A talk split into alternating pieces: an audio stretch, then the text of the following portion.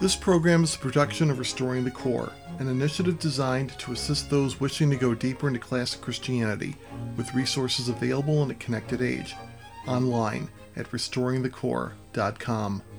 This is Finding Hidden Treasure, episode 123.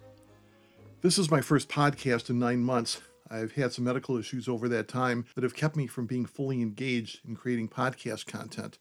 The health issues started in very late November of last year what I thought was the flu turned out to be a blood infection. It caused a condition known as endocarditis. Despite a lengthy hospital stay and a six week round of antibiotics, the bacteria settled on two valves of my heart.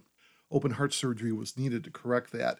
I had the surgery at the University of Michigan Hospital in Ann Arbor, Michigan, a little less than two months after that. At the time that I'm making this podcast, it's almost four months after the surgery. By the grace of God, the recovery has gone very well. There has really been no pain. I did develop a nerve issue in my right hand based on how I needed to be positioned while in surgery. The ring and pinky fingers were numb and unusable. Handwriting was impossible at first. I learned the value of the speech to text feature of the Notes app on my smartphone. Fortunately, that nerve issue is now fully resolved. I heard a Bible teacher who I highly respect indicate that as believers in Christ, we go through types of death and resurrection throughout our earthly lifetimes. I believe my experiences over the last nine months certainly qualify. Regarding those, there are a few observations that I would like to share in this podcast. Hopefully, some of those lessons learned may be of benefit to you. Number one, if you are a believer in Christ, there are lessons which you have probably learned over the years that will take on a new meaning when you face a crisis. These lessons take you from the abstract and theoretical to the concrete and practical. In the summer of 2020, I did a podcast concerning the outbreak of the coronavirus. Due to the uncertainty of how individuals would physically respond to being infected with COVID 19, it was unclear how lethal the virus would actually be to the general world population. I made the point that we need to be prepared at a time like that to live or to die, to be ready for either path that the Lord would take us down. Are we ready to die and meet with Christ? Are we ready to survive, move on, and do the things that Christ has called us to do while we are still here on earth? I re listened to that podcast several months ago. At the time I made the podcast, I didn't realize how my own words would be so clearly applicable in my own recent health crisis. What I said in that podcast was good counsel, not because I said it, but because it echoed what has been Christian teaching from the very beginning. However, for me, the lesson went from being very abstract to very concrete. Secondly, I did my best to keep in mind prior to the surgery that we do not serve a God of the odds. My surgeon indicated that statistically I had a 94% chance of surviving the surgery and having a full recovery. I was grateful for that information. However, I wanted my faith to be centered on God in Christ and not statistics. God could have called me home on the day of my surgery. I prayed to be spiritually ready to go down either path. Either I would see the face of Christ or the face of my wife, Julie, after the surgery. I'm grateful at this time it was Julie that I saw. I think that I still have an extended mission for Christ here on earth before I am called home in death. In other words, I still have more to do to serve the Lord at this time. All of these events have been a reminder that I went through a dress rehearsal for getting ready for the next life. It was also a reminder to me that while I understood that I could die on an operating table, perhaps most of us put out of our minds the fact that we are mortal creatures other than a generation of believers who will be alive when the Lord Jesus returns, we will all face death. For many, it comes unexpectedly. I was reminded that we all need to be ready in heart and mind, knowing that the end of our mission could happen much sooner and much more surprisingly than we think. Prior to surgery, I was praying and reflecting on what I would do and who God wants me to be should I survive. I'll tell you where my thoughts took me. It might be helpful for you, and I pray that it is. I pray to be more focused and more simple in my life. When you recognize that you have more years behind you than you have in front of you, hopefully you begin to understand a bit better what we are told in Paul's letter to the Ephesians, chapter 5, verses 15 through 16. Paul writes, Look carefully then how you walk, not as unwise, but as wise, making the best use of the time, because the days are evil. This is an always timely reminder for us to make the most of the time and opportunities that God has given us. Redeeming the time means praying to God for discernment about what we should really be doing and who we need to be. One of my earliest Bible teachers, a wonderful woman named Celeste, taught me a valuable lesson at the beginning of my Christian walk back in the mid 1980s. She said that for a believer in Christ, the issue is not discerning between right and wrong.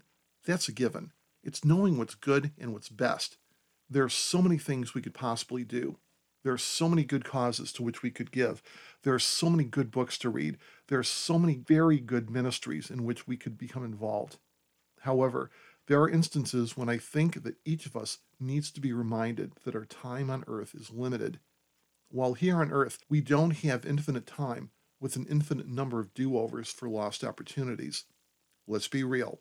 While we don't have the time and resources to do everything that crosses our minds, we do have the time to do the things to which God is calling us. See Ephesians chapter 2 verses 8 through 10. The number of good things to be done is limited.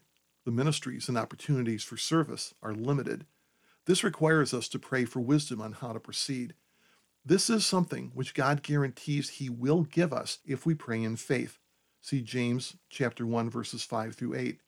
Pray to discern what is the best use of your time that remains. This next bit of counsel may not apply to those who are relatively new to the faith. I speak to those who've had a number of years of walking with the Lord. While there are many new lessons which we can and should learn in our faith, I am becoming more and more convinced of the value of bringing back to our memories those good and valuable lessons we've already learned throughout our Christian lifetime. I'm seeking to do that for myself. I've set up my calendar to remind me to go through a periodic review on the days of the month which end in 4, such as the 4th, 14th, and 24th of the month.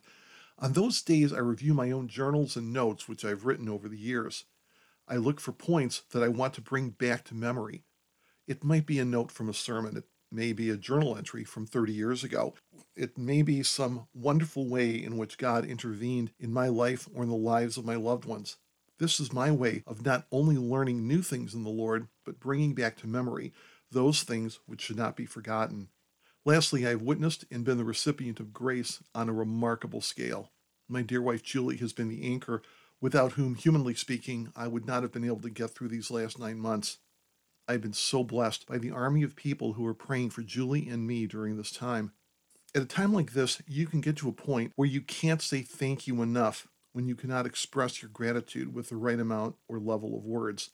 I've come to a deeper understanding and appreciation for the value of the relationships and friendships of those who are my fellow pilgrims, going to what the 17th century author and pastor John Bunyan called the celestial city.